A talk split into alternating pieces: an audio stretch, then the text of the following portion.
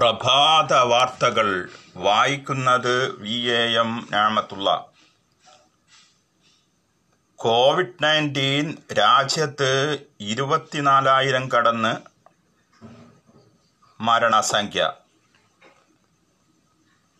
രോഗികളുടെ എണ്ണം ഒമ്പത് പോയിന്റ് മുപ്പത്തഞ്ച് ലക്ഷം കവിഞ്ഞു.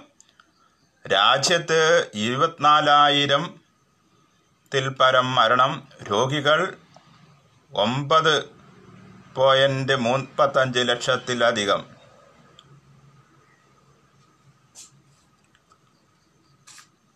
സ്വർണക്കടത്ത് കേസിൽ ആരോപണ വിധേയനായ മുൻ ഐ ടി സെക്രട്ടറി എം ശിവശങ്കറെ കസ്റ്റംസ് ചോദ്യം ചെയ്ത് വിട്ടയച്ചു.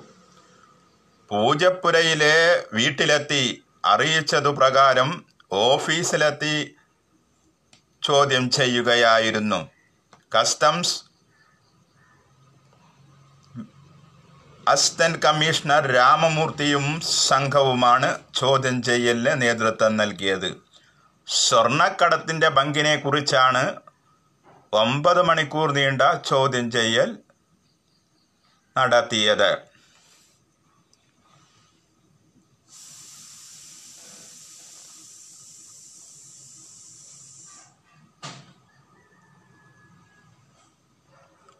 ചബഹാർ റെയിൽവേ പദ്ധതിയിൽ ഇന്ത്യയെ ഒഴിവാക്കി ഇറാൻ പദ്ധതിയുമായി ഇറാൻ ഒറ്റയ്ക്ക് ചബഹാർ റെയിൽ പദ്ധതിയുമായി ഇറാൻ മുന്നോട്ടു പോകുന്നു.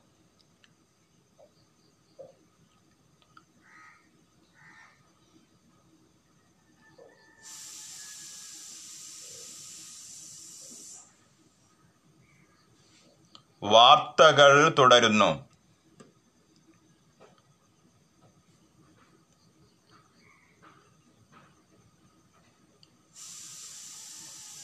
കോവിഡ് നയന്റീൻ വ്യാപനം ശക്തമായ സാഹചര്യത്തിൽ കേരളത്തിൽ ഈ മാസം ഇരുപത്തിമൂന്നിനകം ചികിത്സാ സൗകര്യങ്ങൾ വിപുലീകരിക്കുന്നു. അരലക്ഷം കിടക്കകൾ സജ്ജമാക്കും. പഞ്ചായത്തുകൾ തോറും നൂറ് കിടക്കയും കോർപ്പറേഷൻ മുനിസിപ്പൽ വാർഡുകളിൽ അമ്പത് കിടക്ക വിധമുള്ള കോവിഡ് ഫസ്റ്റ് ലൈൻ ട്രീറ്റ്മെന്റ് സെന്ററുകളുമാണ് ഒരുക്കുക. ഓരോ ജില്ലയിലെയും പ്രവർത്തനങ്ങൾ ക്രോഡീകരിക്കാൻ പതിനാല് ഐ എ എസ് ഉദ്യോഗസ്ഥരെ ചുമതലപ്പെടുത്തിയതായി മുഖ്യമന്ത്രി പിണറായി വിജയൻ വാർത്താ സമ്മേളനത്തിൽ പറഞ്ഞു. K. Imbasekhar Thiruvananthapuram S. Chitra Kollam S. Chandrasekhar Pathanamthitta Tej Lohith Reddy Alappuzha Renuraj Kottayam V. R. Premkumar Idukki Jeromic George Ernakulam Jeevan Babu Thrissur S. Karthikeyan Palakkad. N S K Umesh Malappuram Veena Madhavan Wayanad V Vighneswari Kozhikode V R K Teja Kannur Amit Meena Kasaragod എന്നിവർക്കാണ് ചുമതല. യുദ്ധകാലാടിസ്ഥാനത്തിൽ first line treatment centre reverse quarantine centre എന്നിവ ഒരുക്കാൻ ഇവർ കലക്ടർമാരെ സഹായിക്കും. ഒരു പ്രദേശം containment സോണായി പ്രഖ്യാപിച്ച ഉടൻ അവിടെ നിന്നുള്ള രോഗികളെ പ്രവേശിച്ച് ചികിത്സ ആരംഭിക്കാൻ സാധിക്കും വിധം കേന്ദ്രങ്ങൾ സജ്ജമാക്കും. ഹൈറിസ്ക് വിഭാഗത്തിലുള്ളവരെ മാറ്റിപ്പാർപ്പിക്കാൻ വന്നാൽ പ്രത്യേകമായ സൗകര്യമൊരുക്കും. കേന്ദ്രങ്ങളിൽ കട്ടിൽ മറ്റ് ഫർണിച്ചറുകൾ മറ്റ് ആവശ്യമായ സൗകര്യങ്ങളും ഒരുക്കും. ഇതിനായി ദുരന്ത നിവാരണ നിധിയാണ് ഉപയോഗിക്കുക.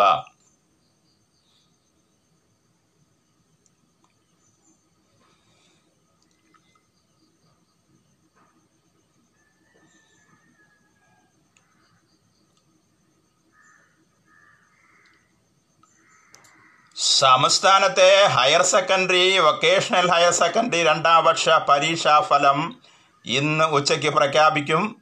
ഉച്ച രണ്ടിന് പൊതുവിദ്യാഭ്യാസ മന്ത്രി സി. രവീന്ദ്രനാഥാണ് ഫലപ്രഖ്യാപനം നടത്തുക. നേരത്തെ ജൂലൈ പത്തിന് പ്രസിദ്ധീകരിക്കുമെന്നാണ് പ്രഖ്യാപിച്ചിരുന്നത്. തലസ്ഥാനത്തെ ലോക്ക്ഡൗൺ കാരണമാണ് ഫലപ്രഖ്യാപനം നീട്ടിയത്. മൂല്യനിർണയം നേരത്തെ പൂർത്തിയാക്കിയിരുന്നു. സി ബി എസ് ഇ പത്താം ക്ലാസ് പരീക്ഷാ ഫലവും ഇന്ന് പ്രഖ്യാപിക്കും. അതേസമയം സംസ്ഥാനത്തെ എഞ്ചിനീയറിംഗ് അഗ്രികൾച്ചർ മെഡിക്കൽ പ്രവേശനത്തിനായി നാളെ നടക്കുന്ന കിം പരീക്ഷയ്ക്ക് ഒരുക്കങ്ങൾ പൂർത്തിയായി. കേരളത്തിന് പുറമെ ഡൽഹി മുംബൈ ദുബായ് കേന്ദ്രങ്ങളിലായി ഒരു ലക്ഷത്തിലധികം വിദ്യാർത്ഥികളാണ് പരീക്ഷ എഴുതുന്നത്. കൃത്യമായ പരിശോധന നടത്തി കോവിഡ് മാനദണ്ഡങ്ങൾ അനുസരിച്ചായിരിക്കും പരീക്ഷ നടക്കുക. Containment zone hotspot triple lockdown പ്രദേശങ്ങളിൽ പ്രത്യേകം പരീക്ഷാ കേന്ദ്രങ്ങൾ ഒരുക്കി. പരീക്ഷാർത്ഥികളുടെ യാത്രാ സൗകര്യത്തിനായി രാവിലെയും വൈകിട്ടും K S R T C പ്രത്യേക സർവീസ് നടത്തും.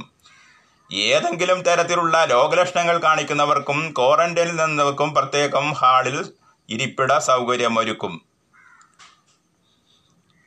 W W Kerala results dot N I C dot in W W D H S Kerala dot government dot in W W P R D Kerala G O government dot in എന്നീ വെബ്സൈറ്റുകളിലും പരീക്ഷാഫലം അറിയാം.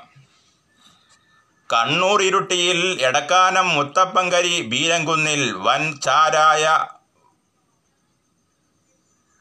വേട്ട ചാരായ ഉൽപാദന കേന്ദ്രം കണ്ടെത്തി ചാരായ നശിപ്പിച്ചു.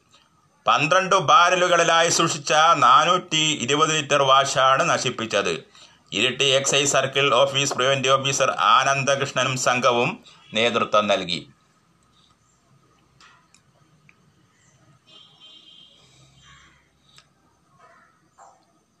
പാലക്കാട് ജില്ലയിലെ എല്ലാ സർക്കാർ സ്വകാര്യ സ്ഥാപനങ്ങളിലും ആറടി ദൂരം ശാരീരിക അകലം കർശനമായും പാലിക്കണമെന്ന് സോഷ്യൽ ഡിസ്റ്റൻസ് മാനേജ്മെന്റ് ജില്ലാ കോർഡിനേറ്റർ കൂടിയായ അസിസ്റ്റന്റ് കലക്ടർ ഡി നിർമ്മലശ്രീ അറിയിച്ചു.